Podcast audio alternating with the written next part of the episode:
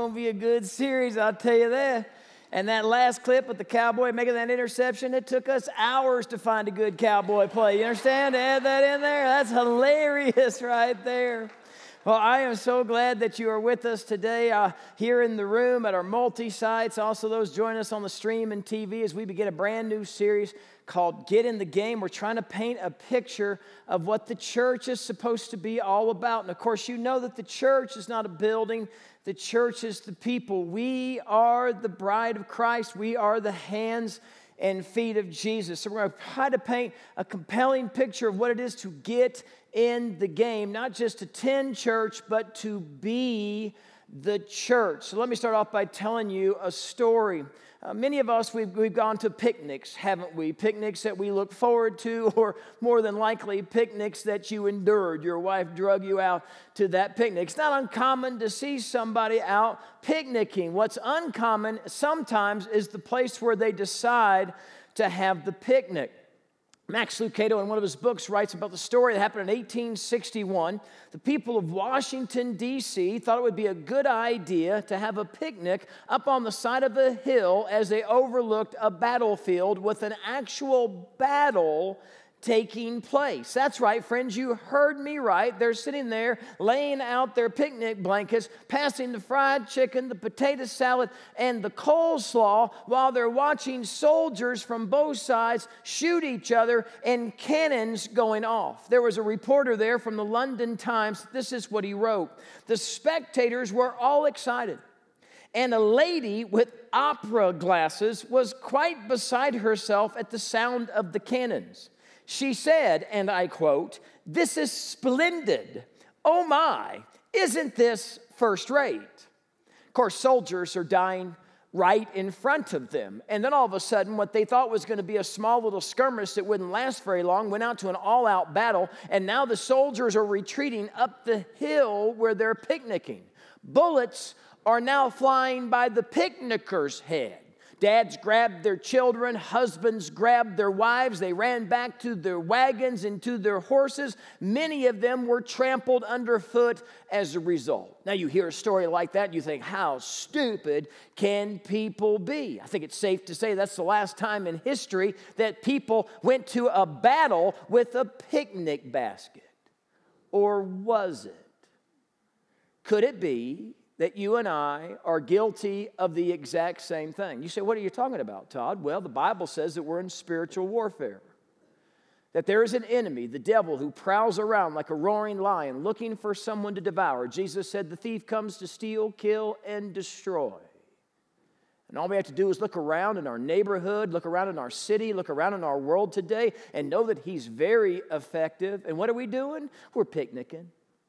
Hey man, can I have another piece of fried chicken? That'd be, hey, can I have that? That'd be great. I have some more coleslaw. Hey, I'll give you another scoop of coleslaw right there.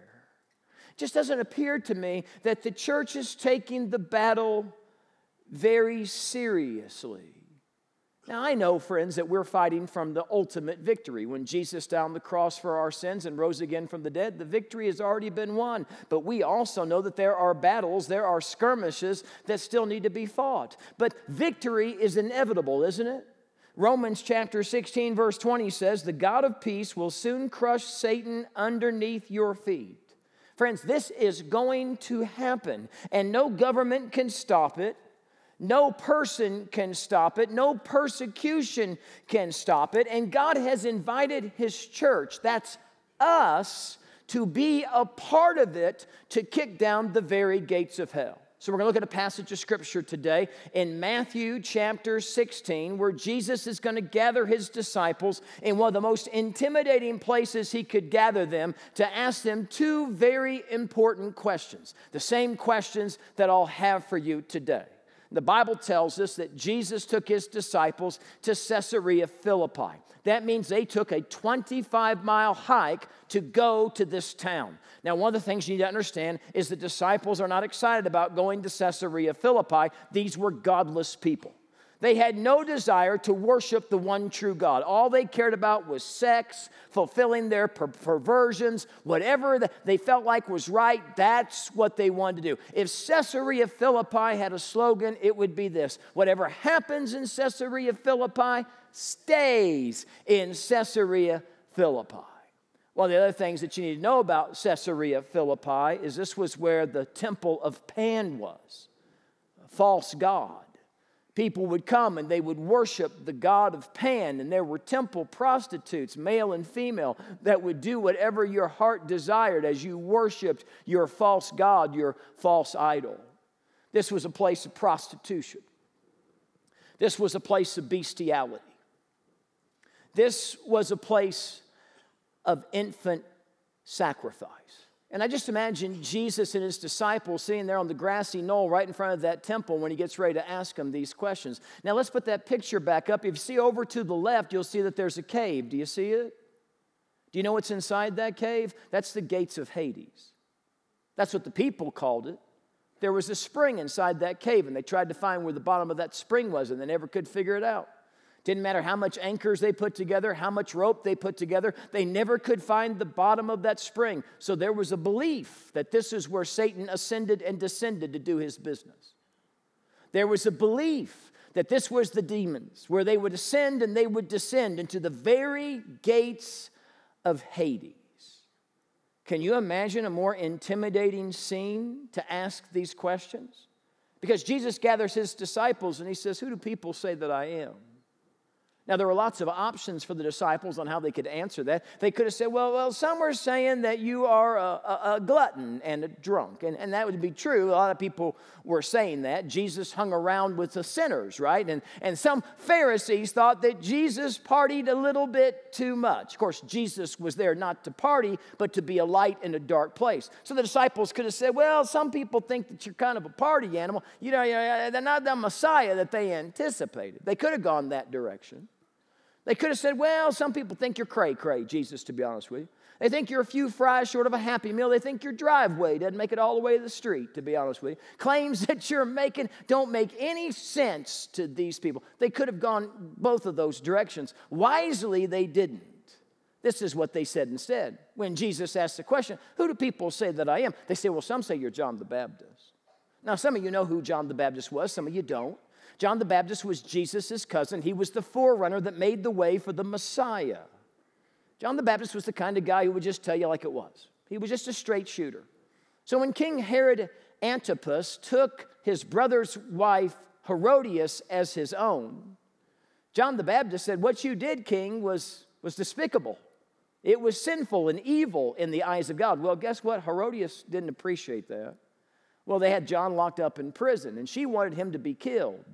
So she has her daughter dance for Herod Antipas. And at the end of the dance, he says, Boy, that pleased me so much, I'll give you whatever you want up to half the kingdom. He's being braggadocious. She runs to her mom and says, What, you, what should I ask him for? She says, Tell him you want the head of John the Baptist on a platter. So John the Baptist was dead, and there was a belief that the spirit of John the Baptist had entered into Jesus. So they said, Some, of you, some say that you're John the Baptist. Others say you're Elijah. There was an Old Testament prophet by the name of Elijah, and people believed that someone would come in the, in the line of Elijah and they would be the forerunner of the Messiah. So they say, listen, they don't believe you're the Messiah, but they believe you're the forerunner for the one who is to come.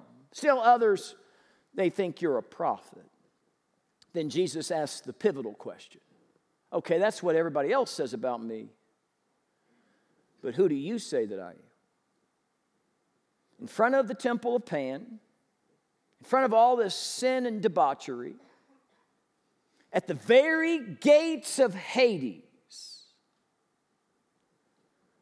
who do you say that I am? And I don't know how quickly they answered. I don't know if they kicked rocks for a little bit and kind of looked at each other like, I don't know what to say. But I do know this at some point, Peter stepped up and said, You're the Christ, the Son of the living God. Now, that word Christ is not Jesus' last name. Some of you think it is. It's not, it's a title. It means Messiah. It means anointed one, the one they've been looking for, the Son of God who came to save the world. And then Jesus says this to Peter I tell you that you're Peter, and on this rock I'll build my church, and the gates of Hades will not overcome it. Do you understand the ramifications of what Jesus is saying? He's saying, Peter, we're not, we're not, going to build my church in the safe confines of Jerusalem.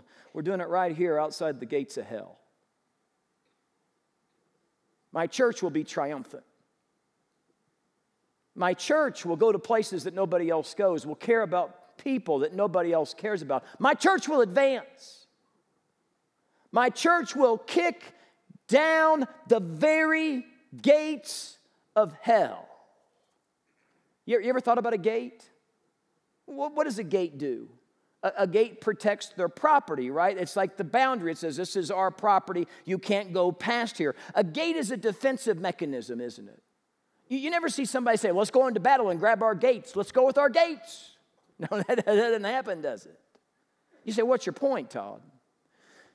The church is supposed to be on the offensive and not on the defensive. The church is supposed to be a group of people who gather together and learn the plays of what Jesus wants us to do, and then we go and we forcefully advance the kingdom of God. The church is supposed to be a group of people who run rescue mission after rescue mission for those who find them on the other side of the gates of hell and say, For too long, my mom's been over there. For too long, my brother's been over there. For too long, my friend or my coworker's been over there. I must do something. I must kick in the very gates of hell. The church is supposed to be on the offense not on the defense. Let me ask you a question. Do you know very many groups of people who call themselves the church who are on the offense? I think most of churches are just huddling. It's playoff time for the National Football League. Some of you are Dallas Cowboy football fans, so let me talk to you for just a second. If you would be so fortunate to be in Dallas today, you could have seen, or tomorrow, you could see your team play if you paid an exorbitant amount of money for a ticket, paid an exorbitant amount of money for a parking pass, right? And then you could go and you could watch your team play to the best of their ability. Lots of people are going to do that. There's nothing wrong with any of that. Let's say you spent all this money. Let's say it's thousands of dollars to go and see your team play. Finally, it's the moment the stadium is packed, the place is rocking, you're screaming your ever loving head off. They flip the coin toss and you win the toss and you decide that you will receive the ball. You will take the ball to begin the game. So they kick the ball out of the end zone. You will now take the ball at the 25 yard line and your offense runs out onto the field. And this is the moment you've been waiting for. You can't wait for Dak Prescott, your QB, to get it done. Well, they get in the huddle. And the clock is counting down because you only have so much time to run the play and they get called for delay a game because they don't get to the line of scrimmage in time. And you're like, what in the world is going on? Oh, oh okay, well, they, they must have had a miscue. Five yard penalty. Okay, that's okay. We can overcome that. And so you watch them huddle again. And the clock ticks down, and the ref throws the flag, another five yards. And you're like, what is wrong with my team? There's not a single person that's going to be at the Dallas Cowboy football stadium that's going to say, Oh man, I love my team. I love it when they huddle. Oh man, that's the best looking huddle I've ever seen right there. Did you see that huddle they just did? I think that was almost a perfect circle. That's what that was. Did you see them holding hands in that huddle? Oh, that's my team huddling like that. Yeah. Nobody's going to be saying that. They're going to be screaming, run a play! Because you didn't come to see your team huddle. Could it be that Jesus is screaming at us today? We come together in this place and we worship our Lord and Savior, and oh, we have a good huddle. Look at that huddle right there. Woo-hoo-hoo-hoo. Man, the lights, the music, the videos, and that good looking preacher. Oh, honey, hush. We got ourselves a good huddle. And I just wonder if Jesus looks down at us and says, You know, I didn't die on the cross and rise again from the dead just so you would talk about what you need to do, but you never get around to actually leaving this place and actually doing it. So here's my question Are we huddling around here or are we running a play? 30% of us give money to this church. That's it. That's it. And I've told you that before in hopes that it would spur us on to think about what we could accomplish, what we could do. And I can't seem to get the 70% to get on board. Do you know how frustrating that is? When, when you look at your team and only 30% of your team wants to run the play, what do you think is going to happen to the QB? I'm going to get sacked. That's what's going to happen to me. What could we do? What could we accomplish? But no, no, no, no. 70% of us are more concerned about our kingdom than we are the kingdom of God. 30% serve. I've told you this stuff before. And I think every time, I always have this hope that every time I share these statistics, that that 70% would say, that's ridiculous. Because what could we accomplish if everybody did something? But I can't seem to get people off center. I can't seem to get them to get to the line of scrimmage and run the play that's needed to be run. And here's what's interesting. Last week, when we showed the statistics of what we did last year, we all applauded it. But most of us didn't have any peace in it. You're in the stands, you're cheering us on, but what about the joy of getting in the game? Let me give you another one. This one really concerns me. We have campuses all over New Mexico and in Belize. And we've got campuses that run four, five, six, seven hundred people. And they can show up on a weekend. And when the dust is settled and we've run our little huddle, and we see how many new people came to that particular campus, they'll have a net gain of zero new people coming that weekend. And we got to ask ourselves a question how is it possible that 500 people like this service could gather together week after week after week and not have a single guest on the register? How is it possible that that many people could have it so far off their radar, or they have insulated them so far away from a lost and dying world that they don't even know anybody that they would invite to come to church. How is it possible that we can sit by these empty seats that we have here today and be okay with it? I need you to be the church. I need you to move from attending the church to being the church. And I'm going to tell you right now, this is why so many of you are so empty. And this is why so many of us feel unfulfilled. You think that church is all about this one hour of obligation and that's it. No, you are the church. You are the church and you have gifts and talents and abilities and resources that you're to leverage for the things of God and for the kingdom of God to attack the very gates of hell itself. I'm trying everything I can to spur you on to run a play.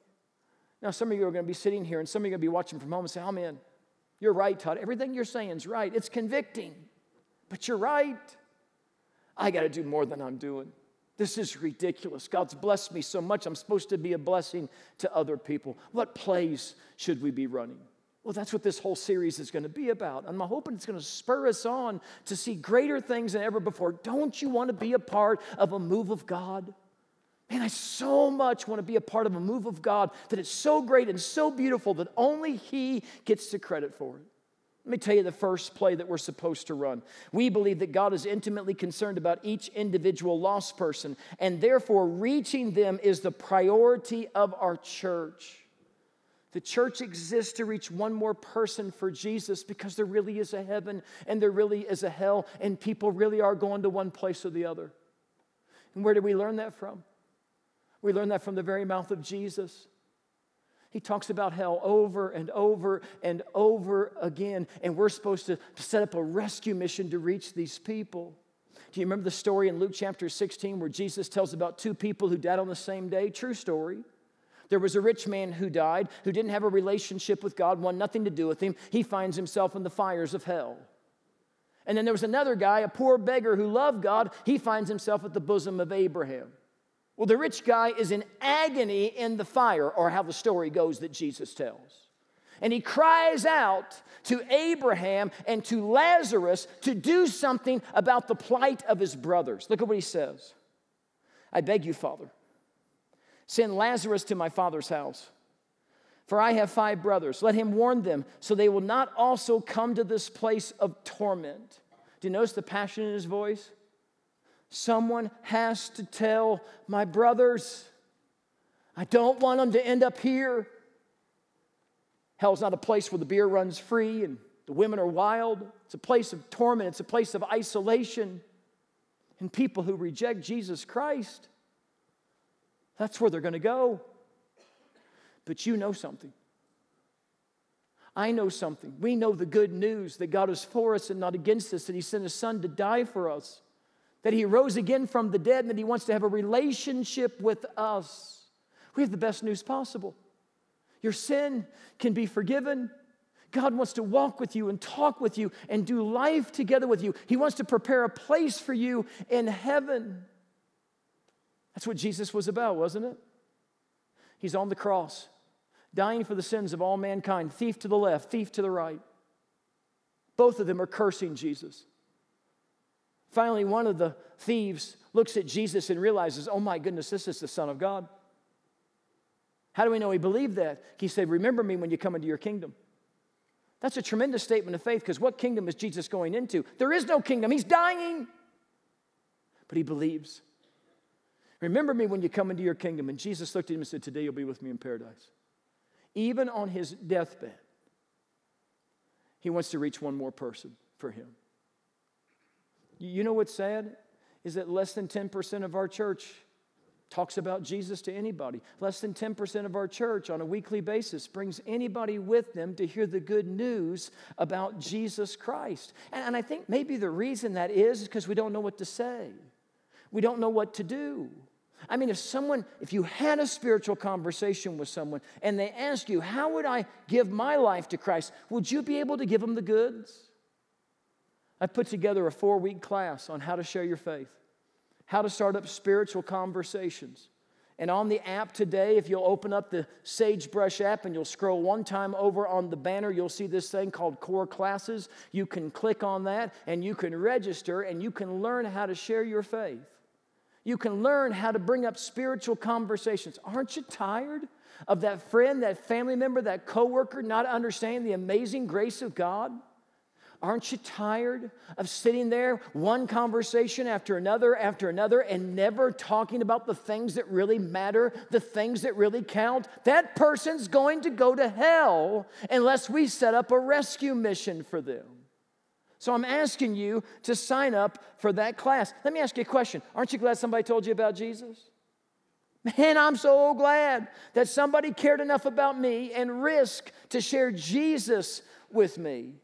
And the Bible says in John chapter 14, Jesus says, I'm going away to prepare a place for you. And we know that there's going to be mansions in heaven. And so, God, Jesus is making all these mansions. I don't know about you, I want to keep Jesus busy. I don't want Jesus up in heaven going, Well, nobody's coming up here. Nobody knew at least. I guess we're good to go right here. Jesus said this one day He said, The harvest is plentiful, but the workers are few. People are more open to the things of God than they've ever been. Why is that? Because our world's more jacked up than it's ever been. You don't think people are uncertain? You don't think people are scared and afraid? They need hope. And the only one that can satisfy the emptiness inside of them, the only one that they can have hope in is Jesus Christ. Someone has to speak up, someone has to talk to them. Oh, friends, the harvest is plentiful. But there's just not very many of us that are doing the work. And why is that? because somewhere along the way we've missed out on the mission of the church. It was a few years ago. I was out and about, and uh, this nice lady was talking to me, having a conversation, trying to sell me something. And she said, I recognize you. I said, You do? She said, Yeah, I do. She said, You're Todd Cook. You're the pastor of Sagebrush. I said, Yes, I am. I said, Do you go to our church? She said, No. I said, Oh, that's too bad. I said, Have you ever been to our church? She said, I've been one time. I said, You've been one time. When did you go? She said, I came on Christmas Eve. Place was packed, traffic was horrible. I said, Why didn't you come back? She said, The place was packed, the traffic was horrible. I said, Well, I mean, I'm just curious, what kind of church you looking for? She said, Well, I'm church shopping right now. You want to take a preacher off? Just say church shopping, all right?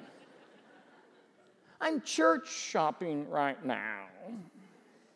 And I'm looking for a small church that meets my needs. Haven't found one yet. So, I said, I hope you find that small church that meets all your needs. And then I said this, and I hope that when you get there, that you pray that God doesn't bring a single person to come to that church after you.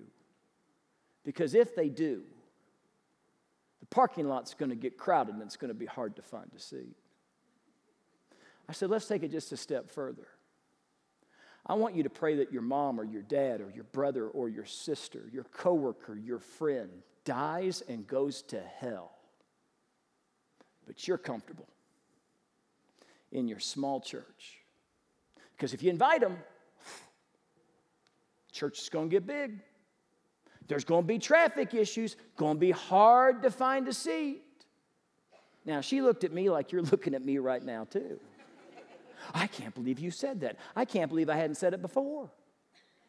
Call it out for what it is. It's narcissism. The church doesn't exist to meet my needs. The church isn't about what I want, my preferences. The church is about kicking down the very gates of hell. Rescue the perishing, care for the dying. Jesus put it this way Therefore, go and make disciples of all nations, baptizing them in the name of the Father and the Son and the Holy Spirit, and teaching them to obey everything I've commanded you. And surely I'm with you always to the very end of the age. So we're supposed to go, right? because the harvest is plentiful. But the workers are few. And then he tells us to pray and to ask the Lord of the harvest to send out workers into the field. That word send out, that phrase send out, means to eject.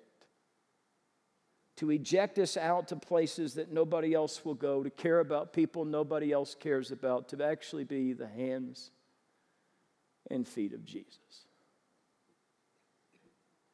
So, what are you going to do with this one? Convicting, isn't it? I got to preach this five times.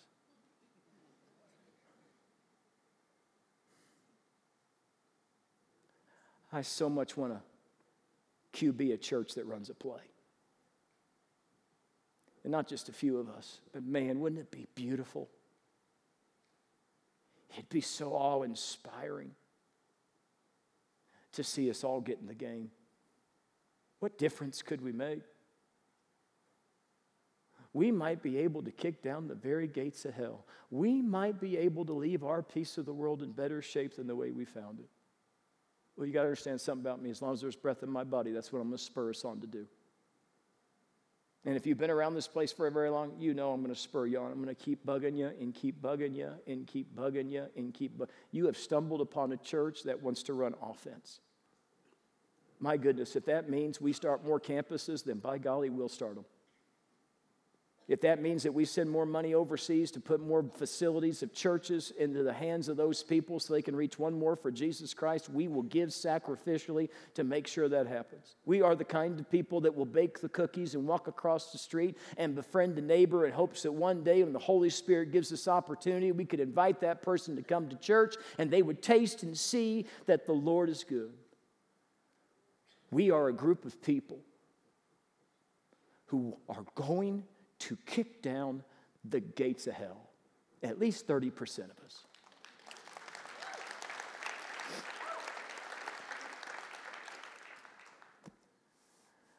Are you ready to get in the game?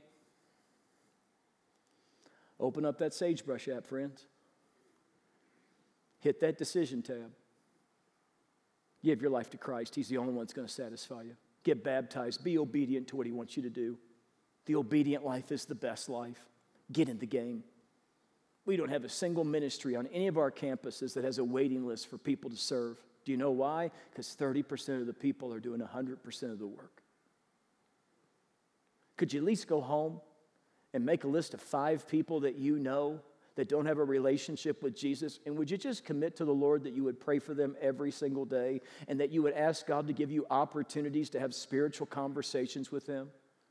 Would you at least go to that class and learn what to say and how to say it? So that when that moment, that beautiful moment comes and they say, How can I give my life to Jesus? You would be able to share the good news. Man, let's kick down the gates of hell. Let's make Satan sweat. You know my dream for all of us is, is that when you get up out of bed in the morning, Satan starts sweating and goes, oh crud, so and so's up. Let's fear God. Let's advance. Let's be a part of a move of God. Let's pray. Dear Heavenly Father, what could this group of people be? And what could we accomplish? Far greater than anything we've ever dreamed or imagined. And that's what you said you would do. You're just looking for a group of people who will surrender all that they are to you, who will stop making excuses. They're too busy for this, they're too busy for that, or the stuff's too tight to give, and all the, all the junk we come up with. I don't want to be a part of a church that's ever satisfied. I want to set up a mission outside the very gates of hell. I want to take back ground that's been too far lost. Lord, spur within us what that next step is for us. God, may we want to be the church and never be satisfied with just showing up to one. I ask this in Jesus' name. Amen.